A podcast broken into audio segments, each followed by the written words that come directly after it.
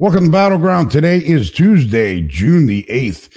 And um, wow, there's so much going on as usual in Washington, around the country. We see Kamala Harris um, maybe has caught the same uh, contagious disease that Joe Biden has, but uh, she doesn't know where she is. She claims that she has visited the border. Uh, obviously, that's not true. She's been left out of Guatemala. The uh, crisis at the border is ever so rampant and uh, and, and important and, and needs uh, a, lot of time to go over and dissect. But today we're going to have a, a, good friend of ours, a good friend of the shows, a true American patriot, um, retired Colonel, United States Marine Corps, Dave Jonas, join us. He's going to talk to us a little bit about, or hopefully a lot, about the failed foreign policy of the Biden administration, the Iran deal, the situation in the Middle East we just saw the whole place blow up. We had been talking about this off the air in the past, and uh, you know who, who, better than to do that? Hey, hey um, Dave, thanks for joining us.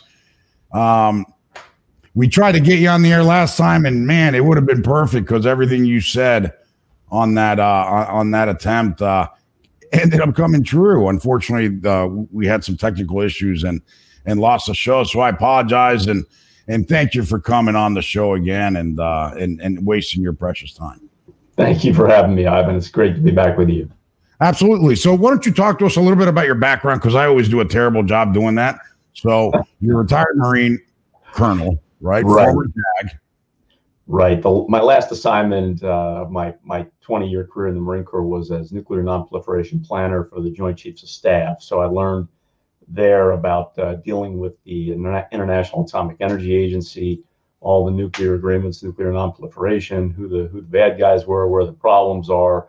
Uh, negotiated, uh, you know, at the Conference on Disarmament in Geneva, the IAEA in Vienna, the UN in New York, uh, re- regarding the uh, nuclear nonproliferation treaty, and uh, after I retired from the Marine Corps, I became the general counsel of the National Nuclear Security Administration, which is about half of the Department of Energy. They've got now, I think, about a 15 to 20 billion dollar budget. They make the nuclear weapons for the for the U.S., the, nu- the naval reactors for the Navy's nuclear powered ships and subs, and they also have an international nuclear nonproliferation mission. Uh, right now, I'm a partner at the law firm of uh, FH&H in Tyson's Corner, Virginia. Awesome. You're a stud, man. You're a true patriot. Um, too bad we uh too bad we couldn't get that previous episode on the air, man. I just wish uh God that would have uh that would have made us both famous, man. Uh predicting the future. So since we can't do that, why don't you walk us through a little bit of what's going on in the region? We had talked about it, it's amazing, you know, the the Kerry situation, the the the this Iran deal why the Abraham Accord was so important to the region, um, et cetera, and what was going to be happening around the world with U.S.'s, um, you know, with, with, with our enemies testing this administration, probably way before the end of the year. And lo and behold, five or six or a week later, uh, you know, uh, the situation blows up with uh, with Israel and Hamas, right, and, and, and Iran, really, right? Yeah, well, uh, you you've asked about a twenty part question. I've been so, and I always do that, by the way. You know me.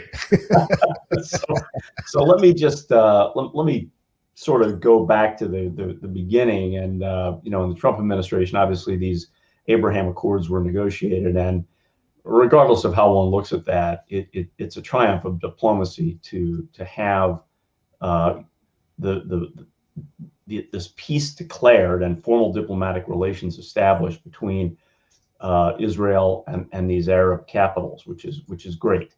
Um, what's troubling to see is that uh, you know the Biden administration has done several things recently to sort of denigrate and downplay the significance of the Abraham Accords. And of course, remember that what, what's driving these Abraham Accords is not just a newfound love of these Arab states for Israel, but you know the states states have interests and those interests are eternal. And right now the arab states see an alignment of of uh, the region against a potential hegemon in iran particularly with them with them getting pretty close to a nuclear weapons capability. And so it's that is what's driving them together. And uh, Saudi Arabia has been uh, dissed in a number of ways by the current administration. They've um, uh, put out, ordered the report on on the murder of Khashoggi to be released, which of course is really uh, just poking them in the eye needlessly. Everybody knows what happened there; it's no secret. Right. Uh, downplaying the significance of the Accords, backing the Palestinians much more than Israel in the recent, uh, uh, I don't want to call it a war, but the, the, the it's more than a contretemps, uh, you know, the, the, the, the, missile launching. And um, unfortunately, of course, our media plays it as, as a very one sided event where the poor Palestinians are being picked on by Israel, and nobody talks about the several thousand missiles that that uh, that are unguided, by the way, that that are that are essentially aimed at civilian the civilian population of Israel, while Israel, uh, you know, strikes back with precision strikes where they warn the people first to get out of the, the area before they bomb the, the Hamas headquarters. So it's it's kind of a, a you know a crazy cauldron over there, but it's uh, it's very troubling to see us now angling to get this uh, Iran deal back on the table when there's virtually no uh, impetus for us to do so. There, there's really not a whole lot of benefit. What's the purpose behind that?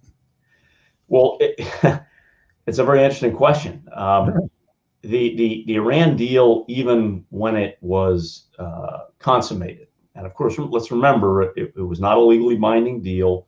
Congress had no say in it. It was simply a handshake agreement, uh, not politic, not legally binding, merely politically binding, which means it's simply a matter of policy that, that could be changed in a day by a new administration or by the administration that made the deal. Either way, and so so to to say that that was so essential that we've got to bring it back, of course, look, most people fall on either side of the divide. They either think it was a great deal or it was a lousy deal. I happen to think it was a lousy deal. I was one of those who vocally uh, opposed it uh, through a number of speeches and, and certainly in writing a number of articles.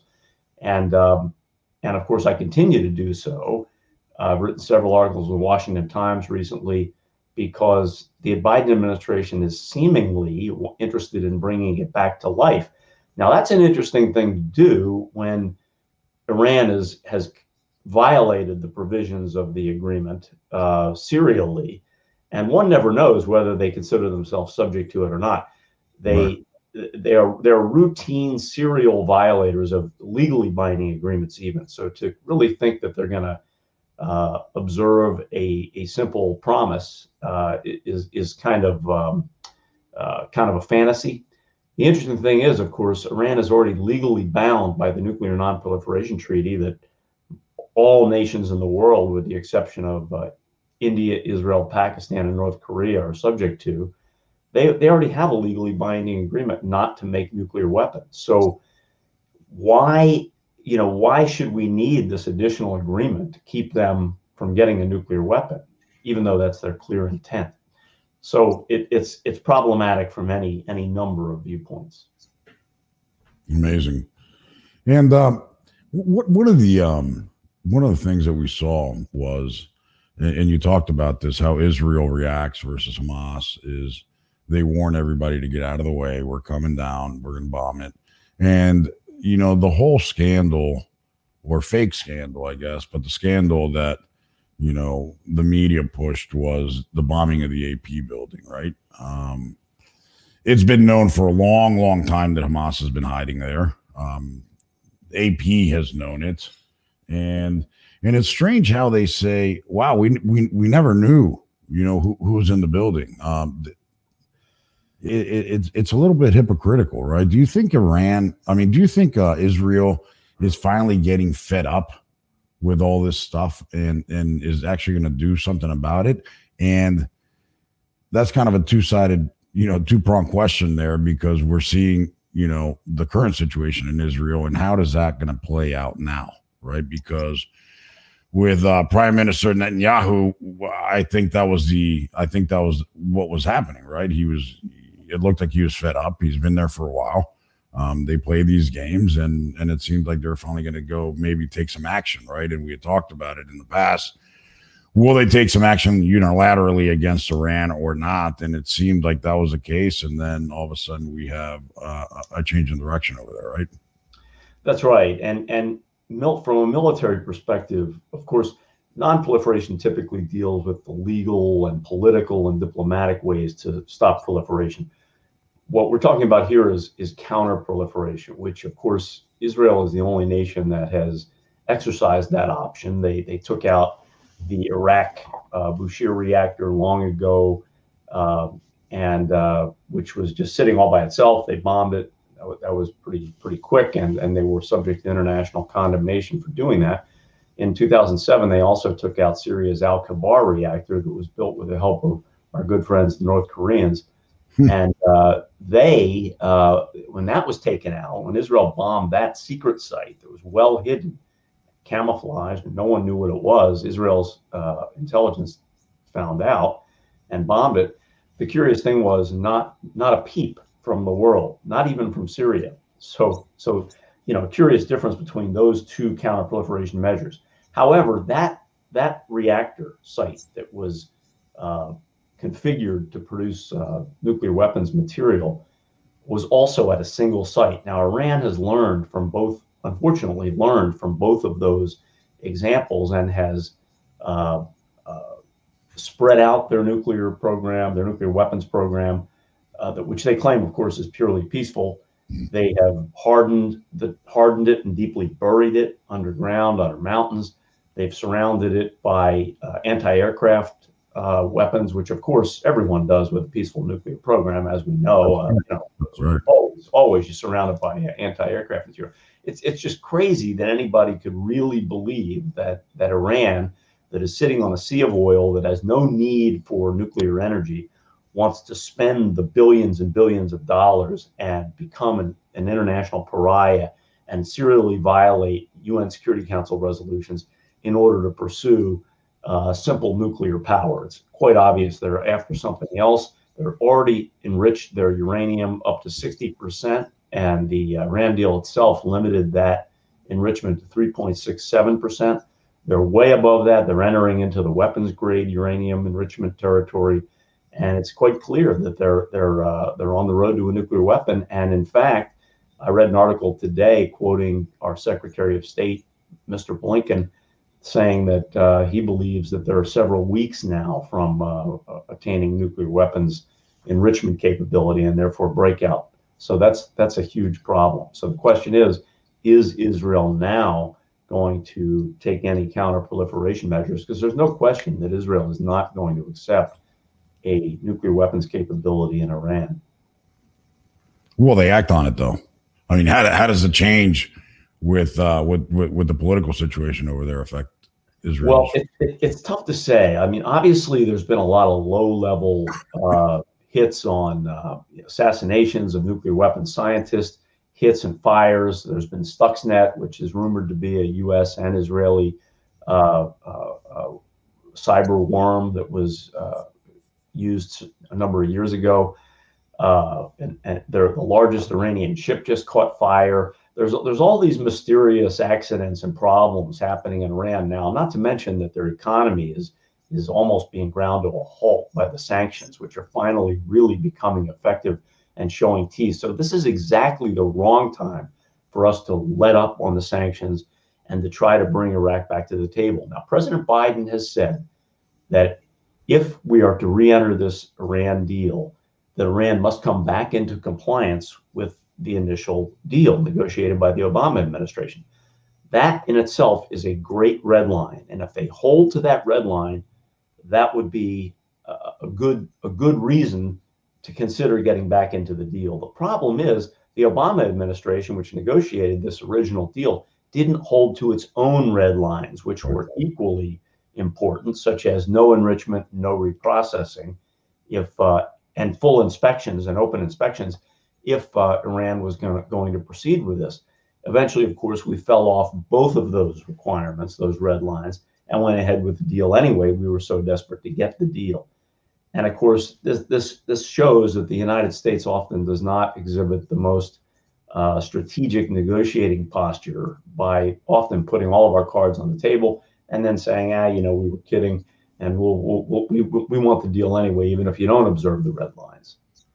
So let me ask you a question because everybody's wondering this, and I don't mean to put you on the spot, but you know it's got to happen, right? So, um, Dave, why is the left so adamant about helping Iran?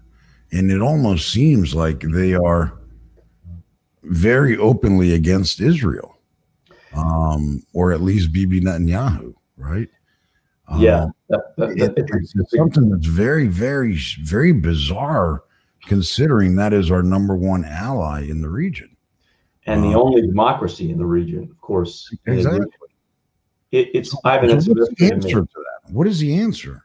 I mean, are they just anti-Semitic assholes, or you know, is there something else that us stupid people don't understand? I mean, help us understand, Dave because I'm telling you, 74 million Americans don't get it. Well, I'm one of them, and I'm also a Jewish American, and I, I, uh, and I don't understand for the life of me why so many other Jewish Americans are supportive of the the uh, the Obama administration and now the Biden administration, which are clearly operating against Israel's best interests. And it's curious why why anyone would want to give Iran billions of dollars, which are then simply going to be funneled into their intercontinental ballistic missile program. And remember, Iran can already hit Israel with its missiles. They don't need intercontinental ballistic missiles to hit Israel. That, that, that's coming. That's coming to us, right? They're coming at us. That's right. That's the only. We're the only possible target for intercontinental ballistic missiles, and though that was one of the key weaknesses of the deal, it didn't deal with Iran's production of intercontinental ballistic missiles, didn't prohibit them from making nuclear weapons. And why, uh, why didn't why didn't they include ICBMs when that is the clear only reason for their existence? Well, the stated reason of the Obama administration, and I can I can appreciate this. They they said that um, the deal was hard enough to make as it was without throwing in additional things. Well, that's true, but where something is such a critical element of a deal that you need, uh, both ICBMs and their support for terrorism in the region and internationally, uh, it seems to me that it would be worth negotiating into the deal. It's not like it's impossible. You can put it on the table. It's just that Iran ruled it out. And we said, oh, okay, you don't want to deal with that. We, we won't negotiate it. But it should have been in there and it could have been in there. And if they do another deal, it should not be going back to the the old deal. It should be a new deal that would be freshly negotiated with these important provisions in it, and it should also be legally binding um, with a role in it for the U.S. Senate. And that's where it should go, right? I mean, uh, but it, it, th- this administration has clearly showed us, Dave, that um, they really don't care about any legislative process. They think they can uh, you know, uh, governed by executive fiat, and um, and and I don't see that changing, right? Especially now that we saw Manchin and you know, and and, and the other senator, um, you know, not side with the Democrats to eliminate the filibuster and to uh, federalize, uh, you know, national elections, to steal elections, you know. Um, so I, I don't know, man. Um, I think uh, I think we're, we're hoping for too much for them to try and in, involve the Senate and get the Senate's approval. But in lieu of that, what can be done? Can anything be done? Well, there's a number of ways around the Senate, uh, neither of which are great. Uh, I wrote a paper not long ago which looked at all arms control deals over the last, uh, you know, since the nuclear age, uh, which included, you know, heavy uh, arms control issues involving, for example, chemical weapons or biological weapons. These were all put through the Senate. The Comprehensive Nuclear Test Ban Treaty, the Nuclear Nonproliferation Treaty, all of these received Senate advice and consent to ratification.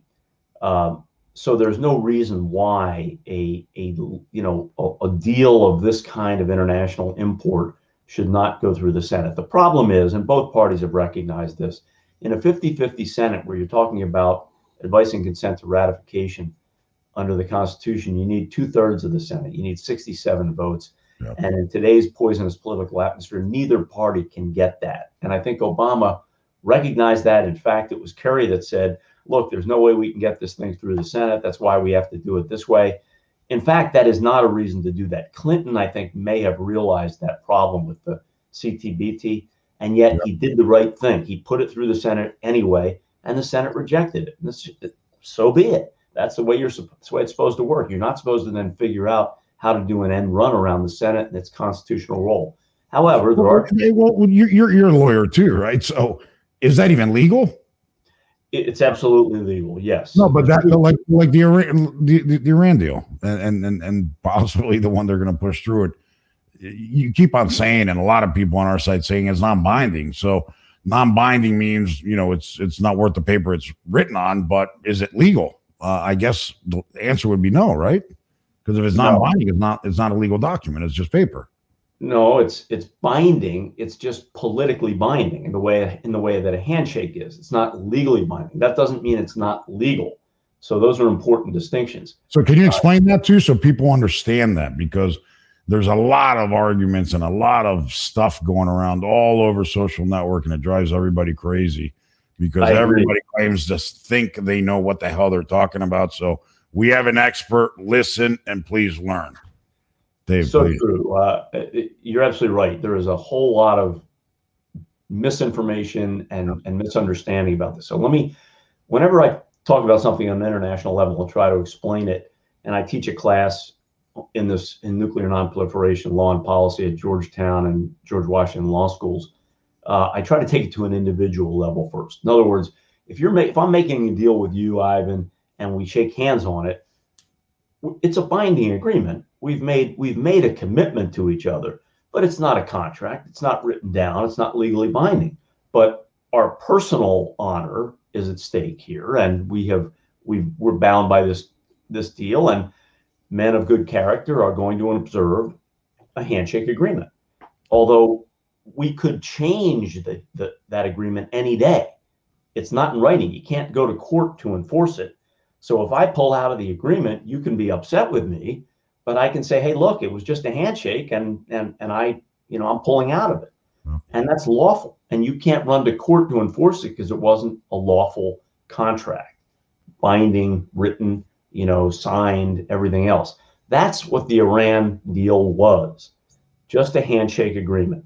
It's binding, but it's just politically binding, meaning that you know the administration that makes the deal is not going to break it, but another administration could. Right. The reason the reason why the Obama administration elected to go with that route was because they knew they couldn't get it through the Senate. Now they had one more option that they could have considered. The president has under its, under his executive authority in the Constitution the ability to do executive agreements. Correct. Executive agreements that strictly deal with international law and having nothing to do with anything on the domestic front can be legally binding. Um, if if it, there can be it get this gets very complex, but depending on existing legislation, there can be ways that Congress can weigh in on it without do without doing the advice and consent and the uh, you know the 67 votes for for also under national security right? I can't remember what section that is under under the constitution. He's got some authority over that right? Well the president is commander in chief so right. certainly under under his article 1 authority as commander in chief normally the president the president is also entrusted with with the conduct of foreign affairs normally delegated to the secretary of state. And in this con in this context the president played a significant role himself and uh, and and the president therefore has the ability to conduct international negotiations and make these kinds of deals if he wants them to be legally binding as we as, as most people call treaties the Senate must approve by giving its advice and consent with 67 or more votes, two thirds of the Senate. That was perfect, man. I appreciate that. And hopefully everybody now understands and has learned the difference. Because, man, I got to tell you, it drives me crazy uh, hearing every, all these experts. Oh, my God. It's just, it's madness. It's, it's absolute madness. But uh, I'm glad you're on the show, Dave. so, what happens next? So, we talked last time about something that was very serious, and, and, and you know, and, and you know, now kidding aside, and and uh, and, and looking at the bigger picture, um, Biden's foreign policy is very dangerous, very different to President Trump's foreign policy. You talked about the United States government, the United States military having the ability in the past to fight multiple wars. Now its ability is different. uh, what some of our enemies are probably going to be looking to do. So take it away, please. That, that's a great point. And I don't think, um, look, you know, the United States, if you remember under the Reagan administration with Navy Secretary Lehman, we were shooting for a goal of a 600 ship Navy. Now we're under 300. Now, there's no question that our ships today are much more capable than they were back in the Reagan administration or back in World War II, where we had many more ships. Yeah. But the fact of the matter is, you know, as as uh, Lenin or Stalin said, quantity has a quality all its own. There, there, it does matter if you have a thousand tanks instead of ten highly capable tanks. And 300 ships is just not enough to cover the world anymore. And that's what we're trying to do. We've got a rising China that is threatening us. They're they're they're claiming ownership of virtually the entire. They're, they're, they're saying essentially the South China Sea is their their own lake, and they're they're they're pushing everyone. Uh, they're pushing the Philippines. They're pushing Japan, South Korea. Uh, they're threatening to attack Taiwan. Nope. You, you, you can't defend that with just a few ships over there. And, and remember that the United States sent sent its fleets into the Taiwan Straits a number of times in the past when there was a crisis with Taiwan. Right now, China has so many missiles, and they have carrier killer missiles that could uh, could sink a carrier. Um, that for us to sh- to sail a fleet, uh, you know, or an aircraft carrier through the Taiwan Strait would be would be suicidal right now. That's not what we're going to do. We do occasionally send ships out that way in international waters as a freedom of, of uh, navigation exercise, but it's not threatening anybody. Uh, nonetheless, China has declared an air defense identification zone over the entire area and uh, is is threatening anyone who comes through there as if it's their own waters when it's clearly international waters. It's pushing a lot of states uh, to our uh, into our embrace, which is a good thing. We finally awaken to the dangers of of China right now, and that's that's all to the good. The problem is that there's four problem players out there right now China, Russia, Iran, that we've already talked about, and North Korea. It used to be back in the days of uh, Colin Powell as, as chairman of the Joint Chiefs of Staff that, that the American military was capable of fighting two major regional conflicts or MRCs. Now we're barely able to fight one. And my nightmare scenario is that China, China moves on Taiwan, or Russia moves on the Baltics, or North Korea moves on South Korea, or Iran moves on Israel. Yep. And we have to get engaged in any one of those scenarios. At that point, my worry is that the other three will all make their move. I was about to say, because what happens if all four go at the same time? Because that would be strategic for all of them to act together. And uh, at that point, what do we do? Just uh, sit back, grab the popcorn, and look because we can't engage in all of them, right? No. And if we and if we try and divide and take all, all, four of them on at the same time, we'll be decimated in every theater, right?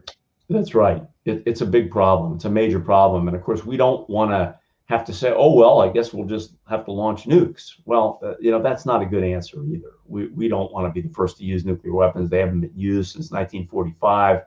Uh, you know, nobody talks about using nuclear weapons except Russia, and of course, China is building up its supply and Obviously, uh, North Korea is building its supply, and obviously, Iran is getting close to its own capability. It's a very dangerous world. It doesn't seem that way, but um, we haven't. Remember that we haven't fought a peer f- opponent now uh, in in years and years, and we've configured our military to fight essentially a poorly armed, poorly trained, poorly educated band of ragtag uh, uh, Afghans and and uh, Taliban um, and and Iraqis, and and it's just you know, and we could we couldn't win those wars. I I I would know, and and why is that? There's a million reasons for it, but you know, again, I don't ever say that we've lost those wars. We didn't lose Vietnam. My version of losing a war is, you know, if the if the Iranians are marching down Pennsylvania Avenue, okay, we lost that war. Right. But but you know, we failed to accomplish our goals. That that's essentially we didn't lose the war. We don't lose battles with these guys but it's it's a big problem and how we would react to all four moving at once i think only uh, you know we can only guess i'm sure the pentagon has plans for that i mean that's i was a pentagon planner in the nuclear nonproliferation sphere there are going to be they better have a plan for that. I haven't seen it. I, I, I certainly don't know, but they better have a plan for that because there's no question that there's a lot of uh, collaboration between those four. Amazing. And you know, so, so just taking that into consideration, the Trump administration beefed up spending in the military by by by billions, right? Um, what was it? I think over seven hundred billion a year. Um, that must have helped a lot, right? Coming from the did. Um, and the Biden administration, I think, has recently proposed uh, a seven hundred and sixteen billion dollar budget, if I'm if I recall correctly. Now, of course, Congress is going to change that around to some degree. They have different priorities, um, but it's a it's the message it sends to the world is that it's it's a flat budget. In other words, it's not going up. And when you factor in the pay raise to the troops and the uh, you know inflation and the repairs that that, that have been deferred, uh, it's it's really it really reflects a military budget going down. Now, I'd like to see us be able to handle our military responsibilities with 720 billion dollars, which of course is beginning to look like a drop in the bucket compared to all the trillions we've been spending. Yeah, yeah that's but, what I was saying. Why don't we just drop a trillion dollars and get this over with, you know? And uh, well, uh, it, well it, it, it, troubles me to see us spending the trillions that, we, of course, we don't have. Um, correct. Um, on all these other these other things. I mean, you know, if, if something can't go on, it won't go on, and and at some point, this is going to bite us, whether it's through hyperinflation through a depression, through through some other um, mechanism. But this just can't go on. You can't go further and further into debt. Trillions of dollars is something we can't even wrap our heads around, and it's very troubling. Yeah, no, it's insane. It's absolutely insane numbers. So you were saying last time that um, you thought that one of these four would test the Biden administration probably sooner than later.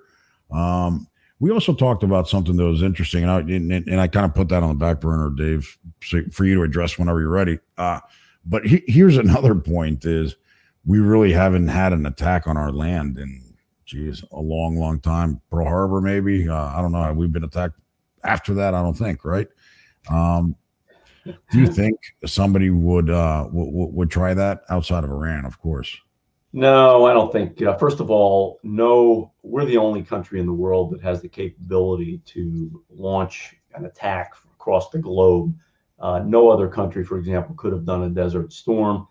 China really doesn't, you know, is barely there in terms of its amphibious lift capability to take Taiwan, uh, and Taiwan is just right across the strait. So, so it's, uh, you know, we we are the we are still the the sole superpower I really believe that.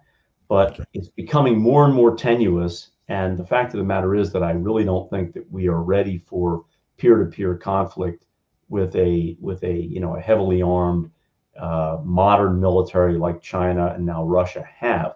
China, of course, is now has more ships than we do, and and remember they're only concerned with their corner of the world. When we still have international security responsibilities, makes us much much harder for us to compete head to head, peer to peer with a China that uh, you know has all of its armaments and all of its troops and all of its ships and planes right there.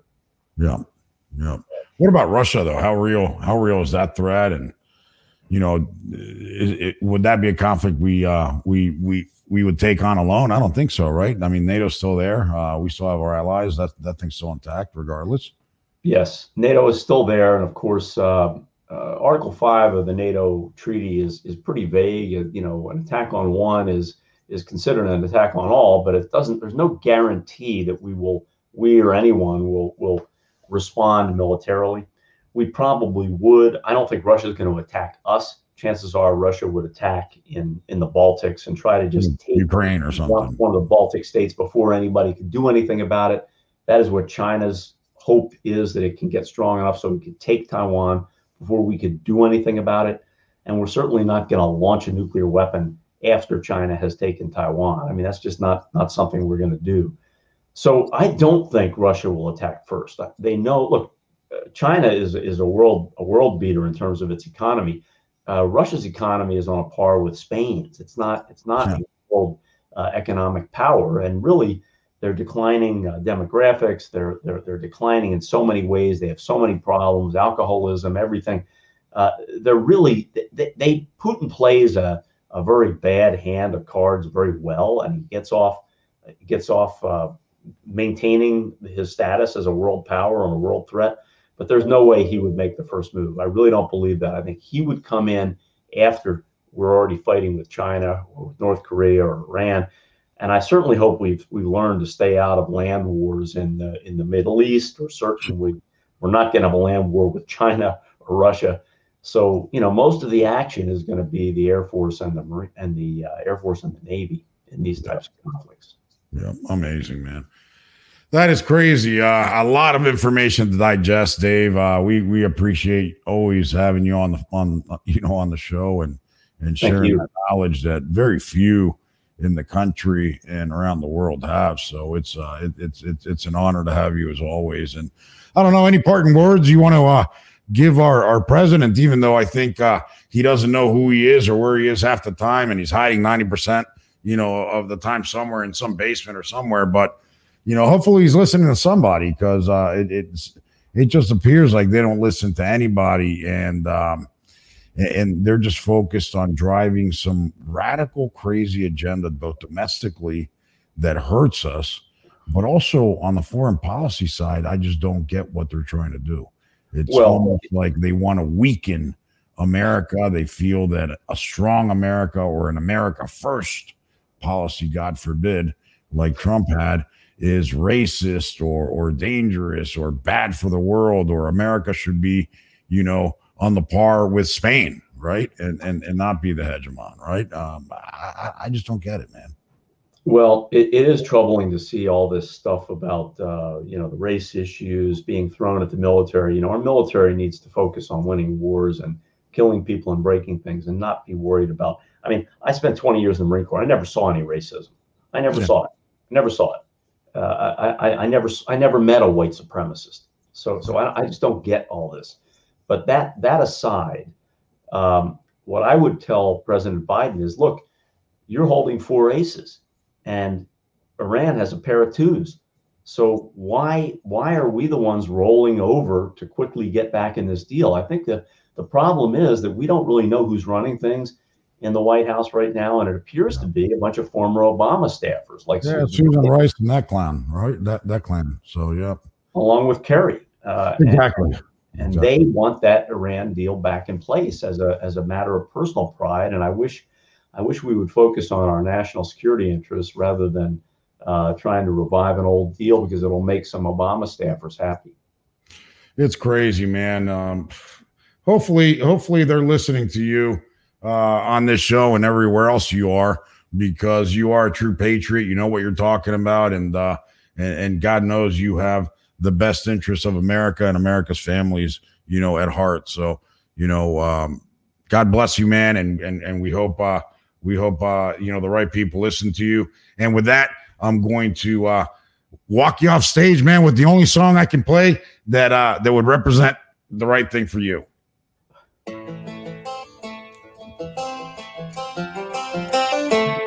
Thank you, sir.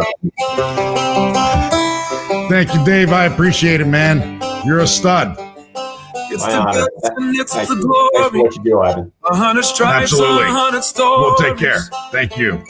It's the pledge of allegiance on the 4th of July. Ladies and gentlemen, that was Dave Jonas, retired Colonel, United States Marine Corps, and just an absolute stud. Nobody knows it better than Dave when it comes to the nuclear stuff, Iran, Middle East. You heard him talk about a full array of things. You got to follow him. I know he's on the social medias. I forgot to ask him on which ones, but we'll get it out there and uh, and feel free to engage with him. And we'll see you guys on Tuesday. This podcast is a part of the C Suite Radio Network. For more top business podcasts, visit c-suiteradio.com.